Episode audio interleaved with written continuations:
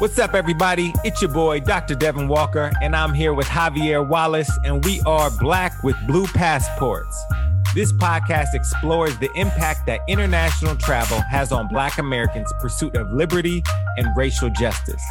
This podcast is sponsored by DDCE Global at the University of Texas at Austin, with support from the World Walker Foundation and Black Austin Tours.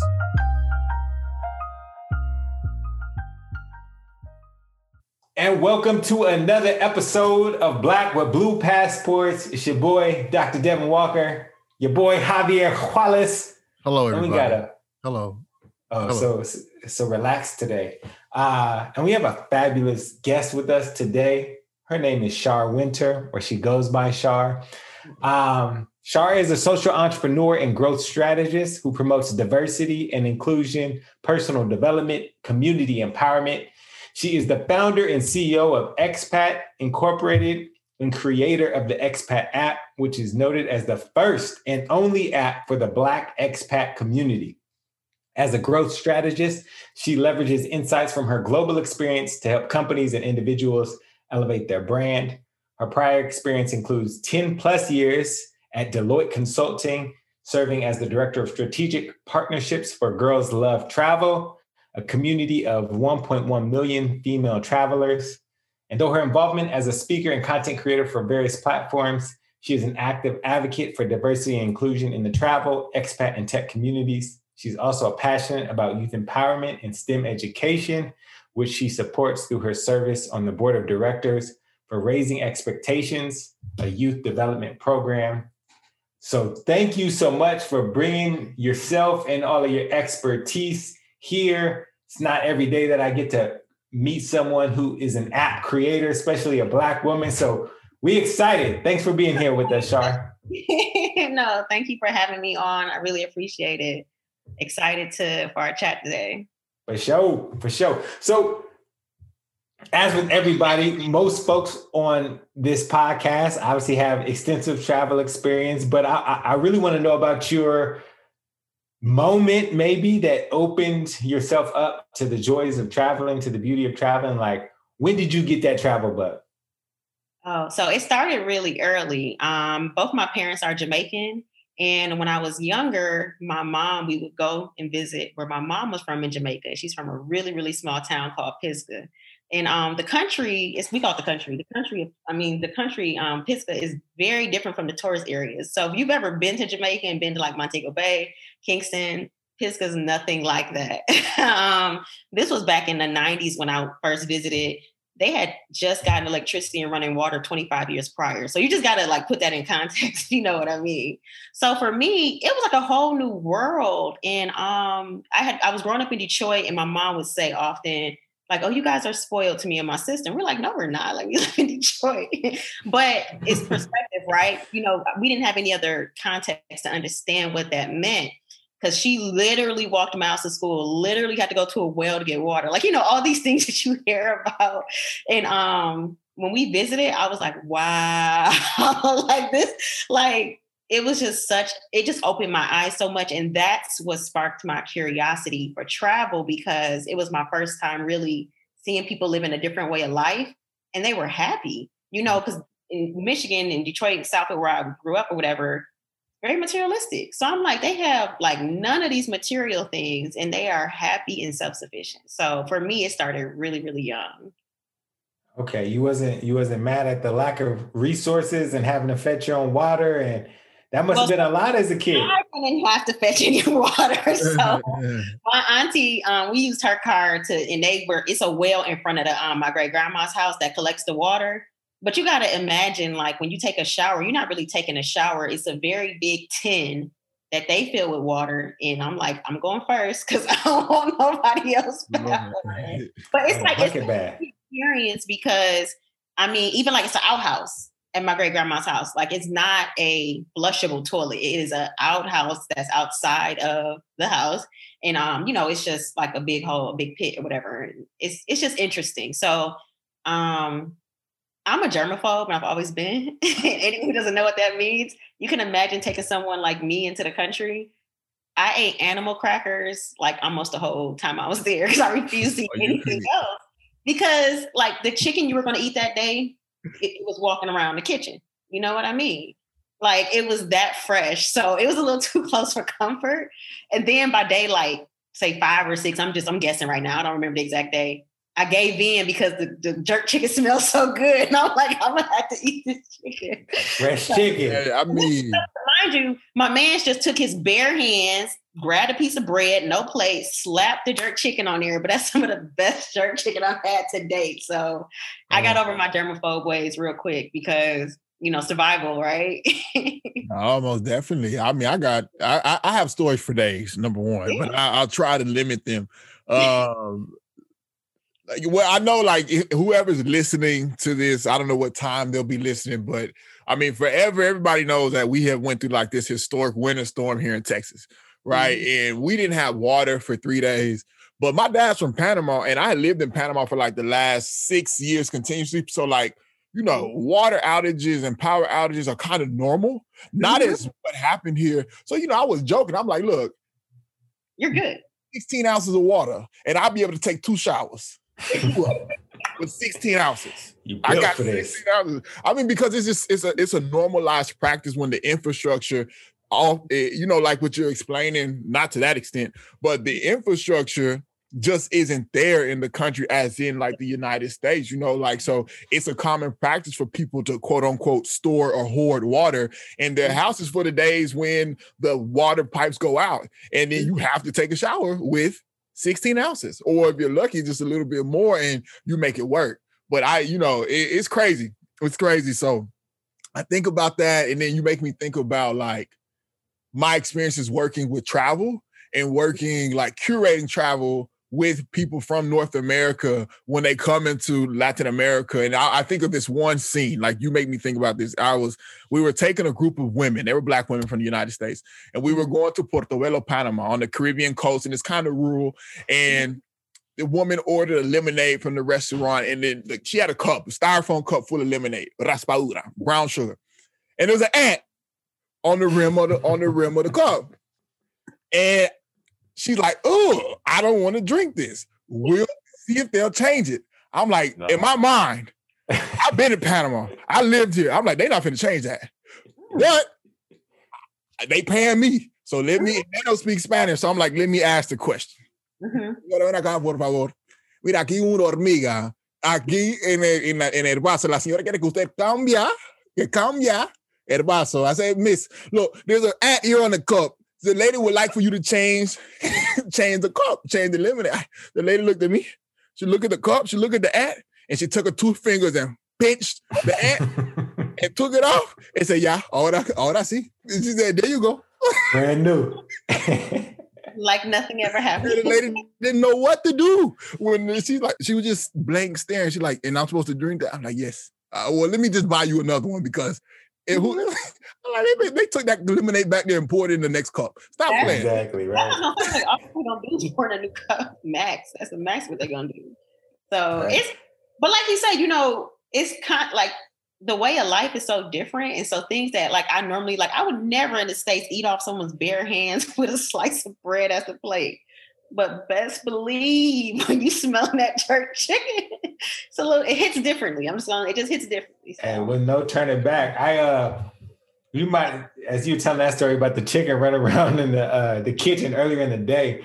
So I was in Lao, in this little village you can only get to by boat. And our tour guide who grew up in this village, she's like, yo, let's go, you know, take this little hike. So we hiking through not, you know, through the forest, whatever. And we get to this hut, and under the hut, dude has like chickens and whatnot. So eventually he's like, hey, y'all hungry? We're like, yeah. Chickens is running around. He had let the chickens out. Seen dude pulls out a big ass rifle. Yeah. Snipes it. I'm like, the chicken is squirming and screaming. He goes up to it, breaks its neck. And I'm just sitting there kind of like, is this what he meant? Like, are y'all hungry? Man, he boiled boils the chicken real quick. We take him to the river. I'm like, yo, I want to go with you.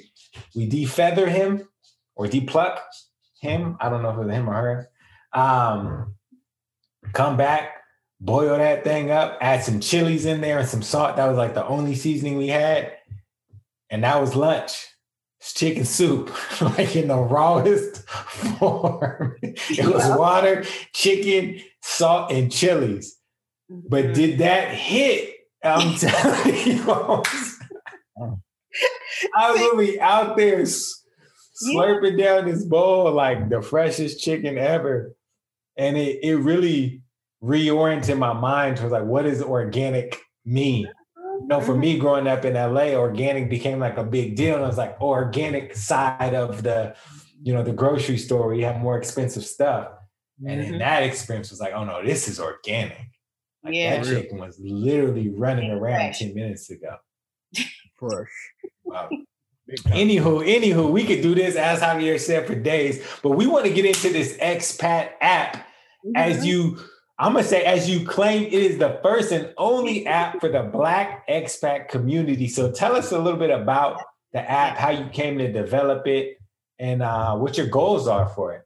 Yeah, so um, right now, you know, there are a ton of Black travel apps, right? Um, and I want to distinguish the two because people, I think they take travel and expat as the same, but traveling abroad and living abroad are two different experiences, in my opinion. So I do want to make the point to distinguish um, that this is the first um, Black expat app that is, um, you know, specifically for the global like expat community Got you. when I use the word black, I'm talking about anyone from the African diaspora. So if you are Black American, Caribbean, you know, African, you know what I mean, Afro Latina, I'm counting you as Black. um, and the reason I created the app is because I'm an expat myself. I lived abroad in London for three years. Most recently, I just came back to um, Portugal. This is my second expat country. And one of the biggest when I'm moving abroad, one of the biggest things for me is A, finding my community, but B, am I gonna be safe? you know, how am I gonna be received? So as I was doing this research, London is unique because London's so diverse. You're good no matter where you're from to me in London. You will find your tribe or be able to find your tribe somewhere. London is just a very diverse city. But when I was moving abroad to my second expat country and I was doing research, like where else can I live? Um, Portugal was top of my list just because previous visits, I felt like it was home it was just a weird. I traveled over 40 countries by the time I had visited Lisbon, um, Portugal, and it just felt like home. And I can't describe it any other way other than I felt like I had arrived home. Um, I have no ties to Portugal, by the way, so no one in my family. And then, um, but I was curious about how the Black people were treated there. Um, and so I started doing some research and ended up having a discussion with a Black woman, Black American woman who had moved over here recently and it was such a great discussion. I was like, man, I wish other people could have heard, like, been a part of this discussion, you know? And that's when I came up with the idea for expat chats. So expat chats started back in May of last year, and I just started interviewing Black expats all over the world because I was like, we need to have this discussion, and I wanted to be a space just for us. And the reason that that's important is because a lot of the expat spaces are dominated you know, by white people, right? So if you're trying to um, find insights in a, a normal expat community, you got to filter through a lot. For example, I'm looking for a black barber out here. I just cut all my hair off, right? I was looking for a black barber. When I go to Internations or other expat apps, I got to filter through a lot. 4C, mm-hmm. got to put in all these little extra details just to try to find a recommendation that makes sense. Um, and so I was like, no, we need our own community so that we don't have to do that. We are the default. You get what I mean, right? Mm-hmm. There's no having filtered all this information. So anyway, expat chats went on for a couple of weeks. And then I'm like, man, this is really taking off. Like people were really interested in it. And even I, as an expat, was finding out about all these, that we had a very, a much broader footprint than I thought. And we were concentrated in certain areas and it was great communities, but they were all siloed, you know, these group chats, Facebook groups, all these different areas. So I'm like, we just need a directory. So that's how the app came up because in my mind, I wanted to have a directory so that if I'm a Black expat and I want to move abroad, whether it's Mexico, Cambodia, Portugal, whatever, I want to be able to just go somewhere and find all of these groups. You know, I want to be able to find these people who can link me into the group chats because these group chats are just a, a, a, wealth of information. You know, I'm in a ton of them. Um, one for London that has over 150 people in it. You know, and you got to think about when you're moving abroad, the power of having access to people who understand mm-hmm. things you're going through, like finding someone who can do your tax, recommend taxes, finding someone who knows how to do here the way they do here, you know, where you're from. And of course, you want to immerse yourself in the experience. That don't mean that there aren't certain things that you need to make the experience welcoming, right?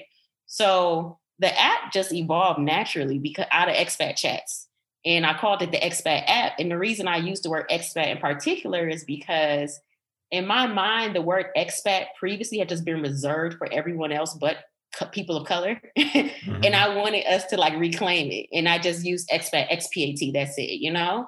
Um, but it was really important to me that I used the word expat and not any other word because a lot of times like I know my mother would never have been called an expat. I know my dad would have never been called an expat. You get what I mean? So um, that that word isn't reserved for us normally. So I'm like, no, we're reclaiming it. yeah, no, that's that's dope. I mean, it it when I was looking for the app initially, I was looking like Black Expat app, right? Mm-hmm. I was searching for the Black, and I never really found it. And then I remember having that first conversation with you, and you were suggesting why, and it made me think about my own process and continuous negotiation with the term mm-hmm. patriotism and like what does that look like being an American patriot? Mm-hmm. And so Donald Trump, you know, recently I heard this rumor stigma, whatever, but he's he's thinking about starting a Patriots Party, mm-hmm. right? Which we know ain't yeah. for us. Yeah, right. It's it's for the people who exclude us, right? And in many ways, like that's what it means to be patriotism means in this country, right? mm-hmm. like an association to whiteness and excluding any and everybody else who doesn't fit into the changing dynamics of what whiteness looks like at any given time. Um, and you know, I was in South Africa many years ago, and I was with this gentleman who's just extremely powerful, community oriented. Um, you know, you go to his house, you might have somebody from Congress there, you know, somebody from the government. And the next minute, you might have the biggest drug dealer in the Cape Flats. The next minute, you might have a pastor come through. He was just connected, right? Had mad respect. And, you know, we were on like a, uh, on like the wharf one time, looking out over water, trying to see if we could see some some whales. And the South African national anthem came on.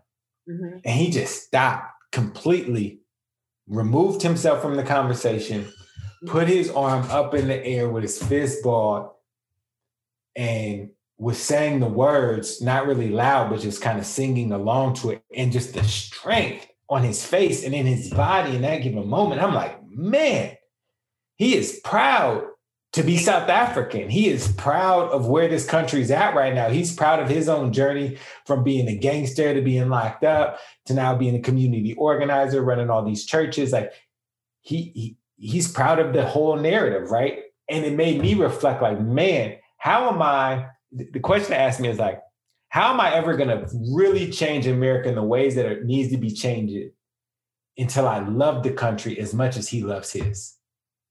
right? And I I just had this disassociation to the term patriot. So mm-hmm. the app really brought up a lot for me as it relates to, to, to, that and to my to my journey as it relates to you know identifying with patriotism. Yeah, because the, the thing is like so many people told me to put black in the title of the app. Like, trust me, almost everyone actually. And they like, why don't you have black in the app? And I was like, because for me, the expat itself says it enough. Like, we are here. We exist. We get to own these words. We get to own this space. And I'm sick of it. The default, they don't have to put white expat. So why do I got to put black expat? You get what mm. I mean? And so, um, you know, the app is it's called that for a reason because I just firmly believe in like we can also be in this space. The default, again, as I said, the default doesn't always. We're rethinking that narrative around what does an expat mean. You know what I mean? Because you would never go somewhere and have an app built for a white community called White Expat. You would just never have that. you wouldn't have, you know what I mean? So yeah, yeah. I get what you're saying because even when I hear the word patriot now, especially after the events that happened, the terrorist attack that happened on January 6th, I don't associate that with something positive anymore. You get what I mean? Yeah. And it's, there's, there's a power in words. So, I mean, it's interesting that you say that because when I just like um when Trump was in office, when I used to see the American flag, it didn't make me feel like it represented America. It made me feel like it represented his him and what he stands for. So you you see how these things like people can. Still, I mean, still when I see dudes, yeah. you know, white dudes with tats of American flags, even I I'm like, does this person rock with me and yes. my body just based off just because they have American flag? And it's so mm-hmm. interesting. And, and Javier, when you were talking a little bit, when you were living in Panama, did you identify as an expat? No, I mean, first I didn't know what expat meant. When I moved to Panama, my dad is from Panama, so I went there intentionally, like reconnecting with like a heritage. But and I, okay. but I was a U.S. citizen too. Um, when I got to Panama, I took out my Panamanian citizenship and I became a Panamanian citizen at the least on paper. Um, but I didn't, I didn't, you know, I, I, I did not, but like I shared with Devin before, I didn't have a problem when people called me gringo either, because I didn't, it didn't make me upset because I understood what people were saying when they said that because I understood I was coming from the United States. I understood I had a level of privilege that people who were Panamanian did not have. And I understood the relationship with the United States to the country. That's not to say I agree with it, but I didn't find myself coming up in arms about it either. And for me, it's like, ah, the expat, you know, I I I, I didn't I, I didn't. No, because I understand my privileges that I had. I, I looked for black people that were in Panama. It wasn't until I started to work at a, an international school. This is the first time in my life and growing up in the United States that I found myself in community with white Americans. Mm-hmm. mm-hmm. Previous to that, internationally in Panama, that's the first time that I had really, you know, went out to clubs, went to places with white Americans. And you know, I'm from the United States. I'm from Austin, a, a very white city. Mm-hmm. But it just was not my experiences. You know, so when they started to talk about how they were experiencing Panama, I was like, that's not my experience. Mm. Because I mean, they had this thing they used to call like the gringo tax. they say the gringo tax is when you're like, you're walking on the street and these taxis just come up to you and start like honking their horns trying to see if they can get you to go anywhere. And I just hate it. And then they want to charge you all this money. I'm like, I've been standing on the corner for 20 minutes and ain't nobody stopped for me yet. Ain't I American? Mm-hmm. Ain't I the same American as you? But they not giving me that. Mm-hmm. They're not mm-hmm. giving me that. I'm not getting it. You know, so like I was like, I ain't getting those things. I'm not. And you know, that was so it's conflicting, was it's conflicting for me, you know, like when James Bowie died, I didn't know who James Bowie was. Mm-hmm. I did not know. And they were all having this conversation, like, oh, James Bowie wasn't great. Javier, what do you think? I'm like, who is that? You don't know who James Bowie is? I'm like, well, hell yeah, I'm not Earth, Wind, and Fire. And we're gonna do that. You know what I mean? We're gonna do that. the expat thing, it, it was it, it's a lot. It's it's it's loaded for me. Mm-hmm. Uh, because my experiences, you know, I don't know, being American actually saved my life in Panama many cases when mm-hmm. I could not be a Panamanian um, mm-hmm. having a U.S. passport allowed me to get out of situations where Black Panamanians would not be able to get out of. Mm-hmm. So it's it, I don't know, it's, it's complicated for me, but I understand the importance of finding community uh, with like-minded people that have similar experiences because that was my experience in Panama. Like I found Black Americans that we met on Sundays and had Sunday dinners, but my everyday interactions on the street, being a Black person, young from the United States, living amongst many Panamanians, it wasn't oftentimes very friendly. Um, and it and it wasn't the same as my white American counterparts. It was not the same. That's part of the reason why I'm creating the app, right? Because your experience as an expat, as a black expat, is not the same as the the, the other expats, which tend to be white. And mm-hmm. um, and that's even if you go to places where you're being welcome. You get what I mean? There are just some unique differences just by the way we move through the world. Because at the end of the day, until I open my mouth, when I'm walking through um, Portugal, they don't even know I'm American. And they don't treat, so there's a level of passport privilege that has to be like put into this conversation, right? I experience more privileges as an American on foreign soil than I do in America. And I say that because abroad, it's like they're more classes than races, meaning that my passport gives me access to certain privileges and treatment that I would never have, not never, I would rarely get access to in the US. So I get treated better abroad because I'm American. But before they know I'm American, before I open my mouth in some spaces, I can already tell the treatment is different. You get what I mean? they don't treat black people who are native or local there as well as they would treat a black American. But again, it goes back to the point of classism trumping racism. You know what I mean? Now in America, to me, racism rules supreme. There's no amount of money that can have you as you can be the president of the United States, and they still gonna treat you like trash. You know what I mean? So it's it's a it's a very it's a complex complex discussion because you have to give a lot of context when you're talking about the experiences for it to make sense. You know, mm-hmm. and and and even with you can have black people, you can talk to another black person in Panama and they can tell you a totally different experience. You know what I mean?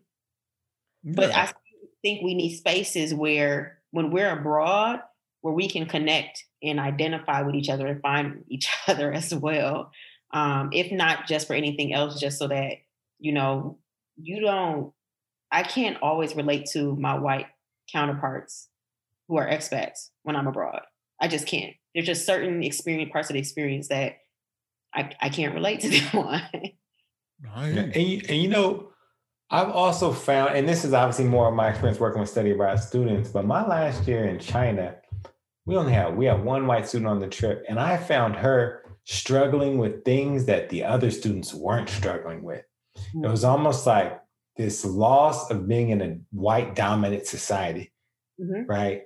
Mm-hmm. When that was stripped from her, because she had been on a trip previously the year in South Africa with us, and she was navigating fine with a mostly student of color group because there's white folks in South Africa and there's still this mm-hmm. white dominance, right? Don't matter how many people of color, how many black people, colored people in, in Cape Town, white people still dominate, right? The economics of the, the politics. Mm-hmm. So I, there was a level of comfort. She decided to go to China and she struggled, like struggled finding community.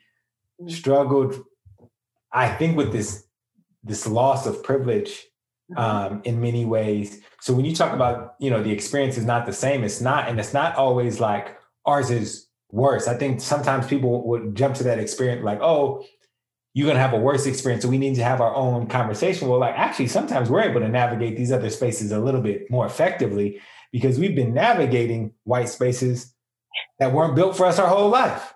Yes. Right? So the fact that I'm in China with a bunch of Chinese people that nobody looks like me, hmm, it's not completely out of my comfort zone because realistically, I've been doing this. Exactly. And I remember one of the first times where I experienced where I feel like it was reversed.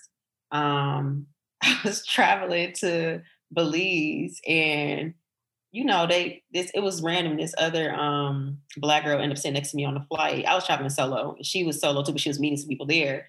And it was only a few of us who were black going we get, you know, through checking whatever, and they like doing this extra screening on everybody who's pretty much not black. And it was like the first time I felt like, man, I'm actually like, you know what I mean? And and, and it's very obvious, and the white people were like enraged.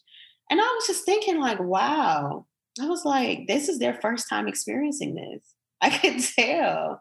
Some of them were just kind of, you know, whatever, but the ones who realized what was happening, you get what I mean? they were they were enraged that black people were getting the extra level of screening.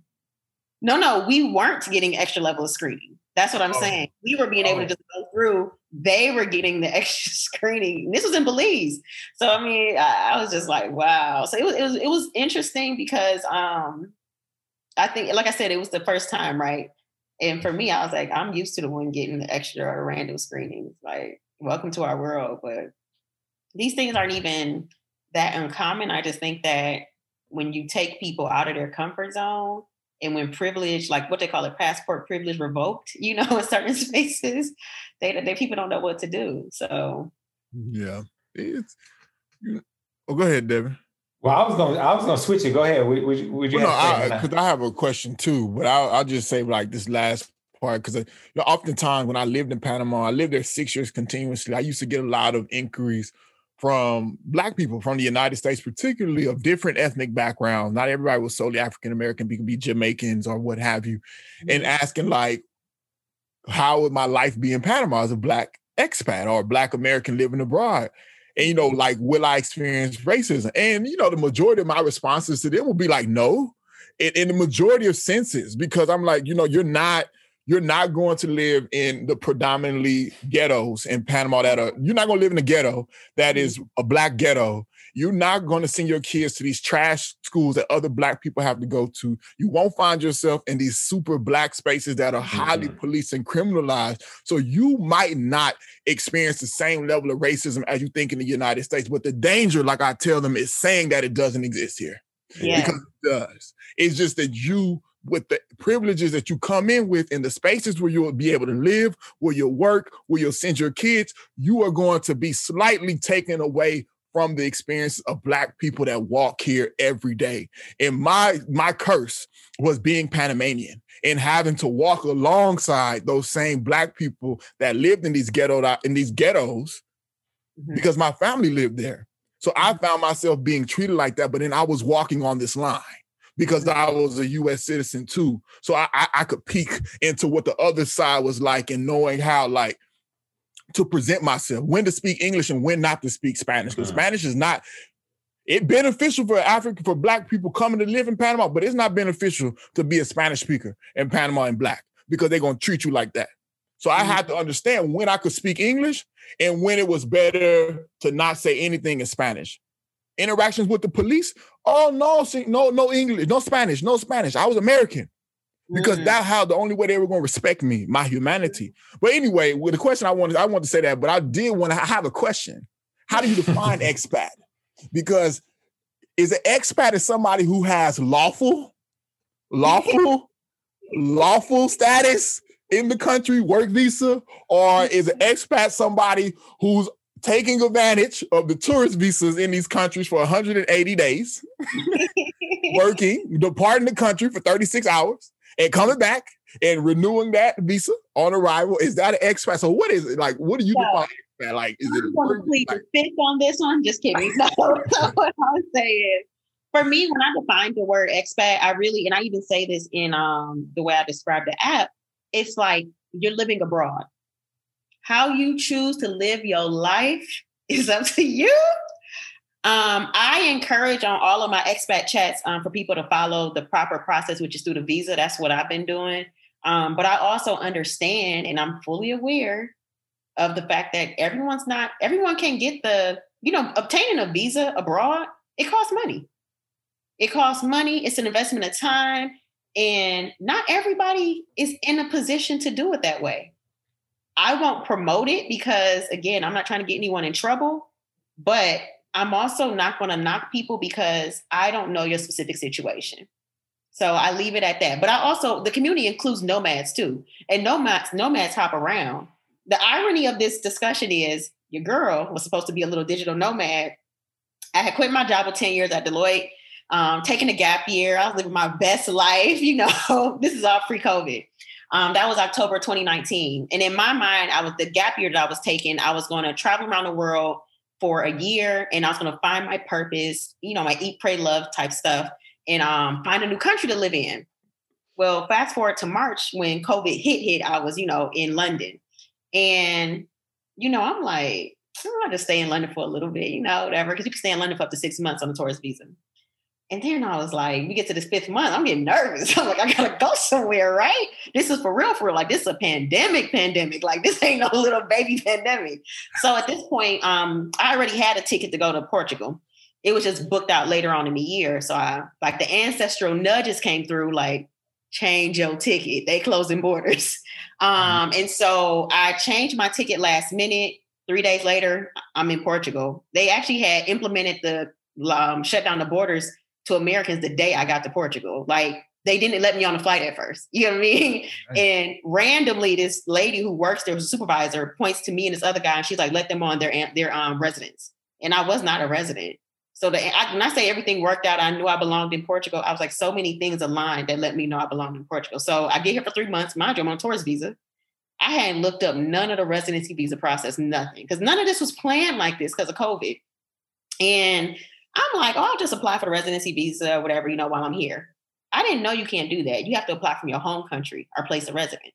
So I had to stay there for three, you know, I stayed, still stayed there for three months. uh, left, went to the States, did the residency visa process. Four months later, I could come back. So just got back this month. Um, but my whole point is my plan was to be hopping around as a digital nomad on tourist visas. You know what I mean? And was I going to call myself an expat at that point? No, I was going to call myself a nomad. But now that I am, I've, I've been forced to get my residency visa for Portugal. I'm an expat. You get what I mean? So, I mean, I just that that was all COVID, right? You know, pre-COVID. I think this whole idea of what a nomad and put it this way, you'll know if you're an expat or not because of COVID and closed these borders and you can't move around as freely. That lets you know if you can do this or not, pretty mm-hmm. much. But I won't sit there and say that the expat community, when I say expat community, expat community, it includes nomads. And those are people who normally hop around on tourist visas. So, um, you know, to each his own. I, am not in nobody's pockets. I don't know what their situation is. Oh, definitely. So, Shar, so you talked a little bit, you were telling a story about Belize and you said you were traveling by yourself.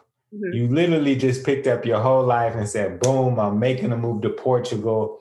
Mm-hmm. And oftentimes, you know, when I'm sharing my travel experience, especially my backpacking experiences, I always get the question like, is it, you know, what about for women? Right. Mm-hmm. But as we've talked, mm-hmm. it, might appear on the surface that like traveling is like a male oriented thing. But when you really start to look at the numbers, mm-hmm. it's black women out there traveling mm-hmm. at higher numbers than black men, or at least, at least that's maybe what it appears. So what do you have to say to like, some folks who were interested in maybe just picking up and doing what you did, especially women, like, man, I'm out of here. I'm doing my own thing. So I will say this. So at this point, I've been to over 50 countries, and about 20, over 25 of them have been solo. Do it. Ooh. You will thank yourself, okay? And mind you, I had a job that let me travel domestically, meaning that I racked up all these points, right? Um, and that's how I subsidize my travel. So I ain't trying to come out here like I'm some rich person traveling the world my travel has been subsidized from the 10 years I worked at this consulting company and I traveled for work and I accumulated a lot of miles. So, um, and I would use those miles for my international travel. So much stuff that would probably cost people a whole lot of money cost me way less because I'll go and, you know, go abroad off fly off points, stay off points, you know? And, um, but I encourage people, regardless of how you figure out how you're going to finance it, right? I encourage you to just go and see the world. And I encourage for women who don't wait around for some man or for some relationship to happen or for your friends, look at COVID. All these people who had all these plans, right? And now they can't do, you can't do a lot. Some travel will never be the same. Let's be honest. You know what I mean? Because there's so many companies that are local and even some companies that aren't local that they're not going to survive this, right? And so tourism as we know it, travel as we know it is going to look very different. So for people who sat there and waited, waited, waited, you know, thinking like, oh, when I get a boyfriend, I'll travel. Oh, when my friends can afford to travel, we'll travel. Oh, when my schedule lightens up at work. Listen, and I'm saying as somebody who worked a corporate job, I used to force my travel schedule. The, every year when work started, I mean, when we started a new year, they had my entire time off schedule submitted. I didn't play any, even when I didn't know where I was going. I just sent, I want these days off, these days. I just picked random days. Like, because I just knew I use my vacation time, 100% of it. I don't give them back any vacation time. So, like, you just have to set those boundaries. And it, and it got to the point where, you know, I would take off three to four weeks at a time. And it was just so unheard of to everybody else. And I'm like, I have five weeks. Why would I not take it? You mm. know? And people would but i was like you set that boundary. And america has a culture where they don't encourage travel and i mean sorry they don't encourage time off and work life balance. But if you go to other countries it is common. In august in europe ain't nobody working. Like it's like so my whole thing is like you know but i had to set those boundaries though. You know what i mean? No one sets them for you. And it got to the point where like they just knew i wasn't going to be working in december because I, that's my vacation time and I would take my little solo trip. I would miss holidays. I mean, because my birthday's right before Christmas. And so that's when I would take my solo trip almost every year. And I it just I am it's the best feeling in the world. It's so when you need to just unplug and I'm real big on energy, you don't have to worry about nobody else's energy messing up. It's a way to rejuvenate yourself and to just discover and do what you genuinely want to do without the influence of anybody else. And when you're in a foreign space, the option to just learn and you meet people easier that way too by the way ladies so um, i just encourage people to do it of course you need to be safe um, i don't do the whole off the beaten path stuff when i'm by myself because that's just not safe Um, I stay at hotels, or if I do stay at an Airbnb, which is really rare when I'm traveling solo, um, it's in a really populated area. So not. What like about a hostel? No, no, that's not my style. listen, no. How about no? Um, I'm, I'm a hostel girl. So at, I did a hostel once, and guess what? It was in the U.S. in New York. I had a, a weird layover type situation, and I was like, okay, I'm gonna do this little hostel thing in New York. I hated every moment of it. I was like, I will never. I probably only saved like twenty dollars. I was like, I will never, ever what? do. This. No, I'm just saying. Hostels was, be the gem, uh, bro. I mean, I've had some terrible experiences. Have yes. you? You you didn't hear the story about the chicken in Jamaica. See, I, I when I heard the story about the Jamaica, the whale, and the chicken, I that question about the hostel, I'm like, yeah, I don't think, I don't think, I don't, I don't think sure about that hostel life. I don't. I'm not about the hostel life. you could find some gems, and yep. sometimes you can stay for so cheap. And I, I just feel like in a hostel, I'm connect. I, I am the ability to get connected to local resources. Oh, sometimes yeah. Because they always have like these little partnerships with the little co-op down the street or this little you can do this little nature walk here or you know this is eh, for me that's just been a a great way to both meet other travelers yeah but then also get connected to what people are on, on the ground are doing. Um, and you know it, it's geared for travelers but I, I, hear you. I tried to have my me and my fiance were traveling through south africa after a couple of hostel stops she was like nah and not all hostel. You can get your own room at a hostel. You know what I'm saying? Yeah, yeah. I have my own room, but the window, the walls don't go all the way to the top in that one. And I was like, I might as well have just been right next to y'all. So, you know, so you brought up, Shar. You brought up. You got a few minutes left, but you yeah. you brought up the. You said it's easier to meet people. Yeah. What is your expectation uh-huh. as a woman in her 30s, young yeah, 30s? I'm 36. 36, all right. Mm-hmm. What is your expectation for dating and, and, and your personal love life moving to Portugal? Okay, so I'm going to say this. I'm probably not the average 36 year old female, whether you're black or white, orange, Asian. I am very comfortable. Uh, I don't want to say alone, that's not the word I want to use, but I really like just my own space. Mm-hmm. I don't know how else to describe the energy that I just like to be in my own space. So I really highly value companionship. And but this move, I knew that companionship might not happen as easily as it happened in London. London, it was just, you know, it's so diverse. You can easily find your tribe and you can definitely easily find men because it's like a kid in a candy shop to ladies, in my opinion. Other black women disagree with me for the record, but that's my opinion. Um, Portugal, I was only I've only been here for three months before I had to leave, and then now I've only been back for one month. I haven't even had a chance to date or explore here, but just from what I've heard, I don't think it's gonna be the move when searching for a companion. But right now, my priority really isn't. Um, I mean, I should say that's not my priority. It's just that I'm focused on so many other things right now that's like really, really, really important to me, and I'm trying to establish certain lifestyle I'm like, what's meant for me will happen, mm. right? Mm-hmm. And the men here are attractive, so that's a plus. But I've I just haven't like had a chance to to date. If it happens organically, that would be great because that would be like a bonus to my Portugal experience. But I didn't come here searching for love.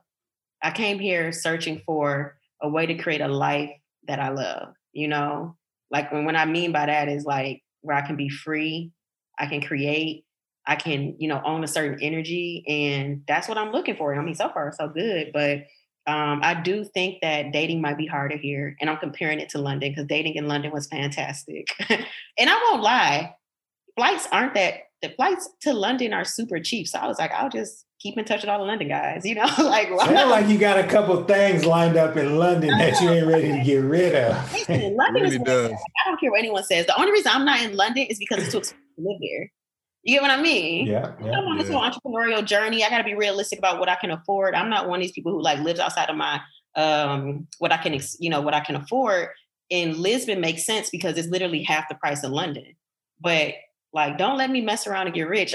I'm going but London is a nice, in regards to dating, London is a very nice place to date. I think it was a lot easier for me there to find guys I was compatible with because they are well traveled. Um, the guys that I met, and it was just a, I mean, you know, I love traveling, right? So that was an easy connect with most of the guys that I met. So I have a question, not along the dating lines. Uh, I mm-hmm. do have, but I'm not going to for the sake of time. No, great conversation. Uh, see, you're gonna make me go there, but I'm not gonna do it. I'm gonna ask the question. Do it because now, so you can't do that because now you gotta ask the question. But no, I'm, you know, it's like why are they more like what they, what makes them more compatible in London? Like, are they are they within the expat community, or you are like local? local people from okay. the, the population. So to any woman, as we stated earlier, as a black woman, woman dating, uh, if you're looking for another black man, it's like 80 20. So good luck, sis. Like it's, you know what I mean? He's probably for the streets because he's probably dated everyone in the expat community, right? Because it's so many options. You know, a guy, first of all, oh yeah, let me just say this to the fellas. Like if any encouragement to any guys who want to go abroad, you're to be a gold mine because it's not as many guys, in my opinion, that are living abroad that are black men. Like it's just not, right? So when you are in these black expat communities as a black man, it's like for every one guy might be eight females. I'm not being funny. um, so yeah, there's some really nice guys in the black expat community, but my experience when I say, and that's why I say, if you ask other Black females if dating is better abroad, they'll say no, probably compared to me. It's because I'm open to dating people who are from the the country that I'm in. Get what I mean? I'm not limiting myself to only Black American men. I'm like, nah, I didn't come all the way abroad just to go date the same guy. So the guys that I have dated and the guys that I have like been really compatible with have not been American. They haven't even been necessarily British because um, London is so diverse. Like, yeah, they've lived in London their whole life, but like, oh, your parent is, you know, Egyptian and Kenyan, or your parents, you know what I'm trying to say? Yeah, so they're yeah. not really British traditional. Um, they are first generation kids like me, in the, you know what I mean? Like I was first generation American. So, but their parents are immigrants or whatever. So, yeah, I love dating the men in in London, and I found it easy to date. When I say locals, you know, men who grew up there that was my question. I know Devin, like, man, come on, we got to finish this. But then I know we have a lot of young. Go people. ahead and close it out. You got the last question, man. You got it. Okay, well, cool. We'll do that then. Um, I know I encounter this question a lot, especially like working with younger younger people, like college age students, like on UT's campus and what have you. And their biggest question for me, somebody who's lived abroad, not just visited but lived, is like, what do you do? like what can I do? Like how can I make money? Right? Because money is a major issue. Like people want to yeah. know, like, what am I going to do when yeah. I'm there? So like I know I took I went down the route of teaching, international mm-hmm. teaching, working in international schools. So like mm-hmm. is there any insight that you can give about what you have done, what you have seen, and maybe recommendations for younger people who might be listening who who don't have 10 years under their belt of consulting and want to like take a shot at living abroad. Like what are some things you can do? Yes. So and, and is this something sorry to jump in real quick? Is this something that the app helps folks navigate as well? Yes. So that's part of it. Um, there's a couple of things. So if you're you know younger or whatever one of the things i encourage people to do is study abroad. There today is national study abroad day which you know i just shared. Um, hey. um, yeah super. I know devin is excited. So you know like um study abroad and when i say study abroad don't forget study abroad is not just for undergrad. There are study abroad programs for master's students meaning that you can have been out of school for a while and you can go back to school abroad. This is an option. People don't aren't aware of it we don't talk about it a lot but I encourage people to look into that. The other thing is teaching, which I'm a default to because it's the when I say the easiest route, it's the route where you'll see the most common. It'll open up the most doors for you um, in regards to which country you can go to abroad. Teaching is always at the top. For me, people miss this one. If you work for a global company, which is what I did the first time I moved abroad, Sometimes they have offices and opportunities abroad, but you have to open your mouth and let people know. I was yelling from the rooftops day one, I wanted to go abroad at my company. Mm.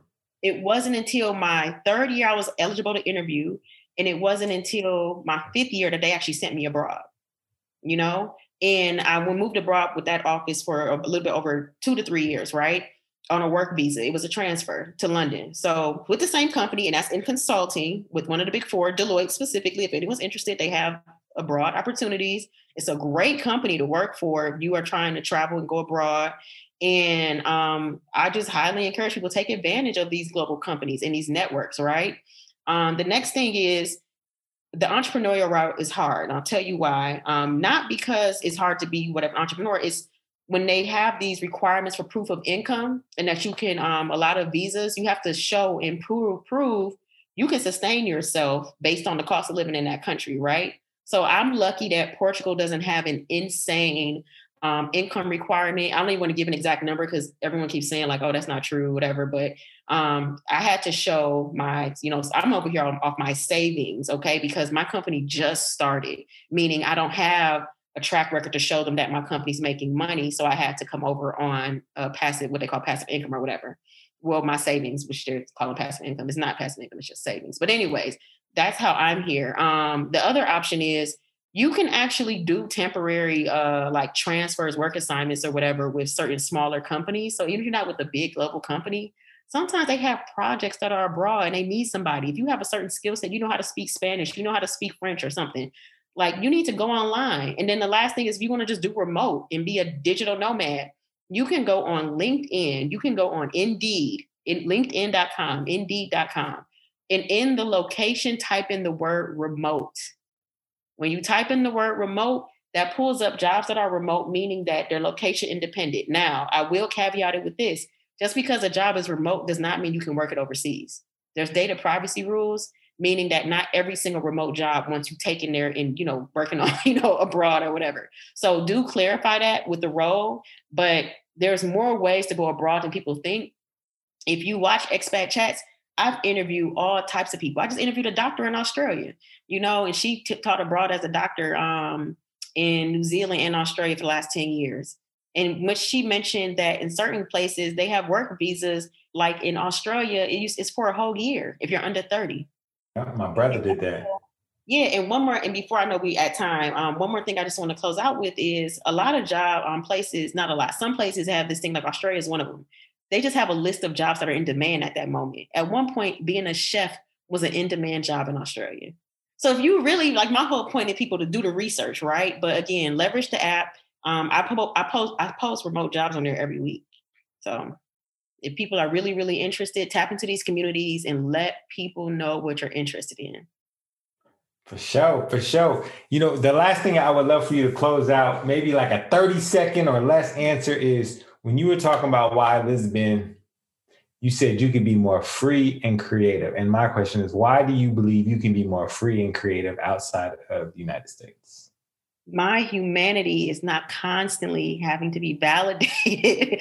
you know, I'm able to exist in peace, and I find myself, um, like I say, racism is everywhere, right? No place is a utopia, but the racism in the U.S. is to me lethal, far more lethal than other places. And um, we've normalized it. It's not normal. And when you go abroad, you will experience that.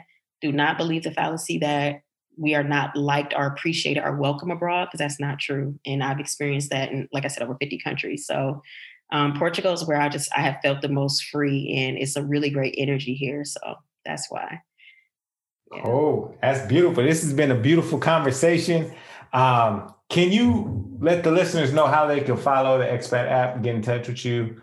Yeah, uh, absolutely. Um, so the easiest way, if you want to download the Xpat app, um, it's literally called the Xpat app. Um, the and then just Xpat X P A T, so no e on there. App, um, and it's in Apple and the Google Play Store. So if you have an Android, you can also download it. The app is free check it out. Um, and it's not just for current expats. If you're an aspiring expat, if you're a repat who's already moved abroad and come back home, if you're a digital nomad, listen, this community is for you. Allies can come as well as long as you respect the space um, and you're there to enhance the Black expat experience or you can follow me online um, on IG. It's uh, Feet Meets Land.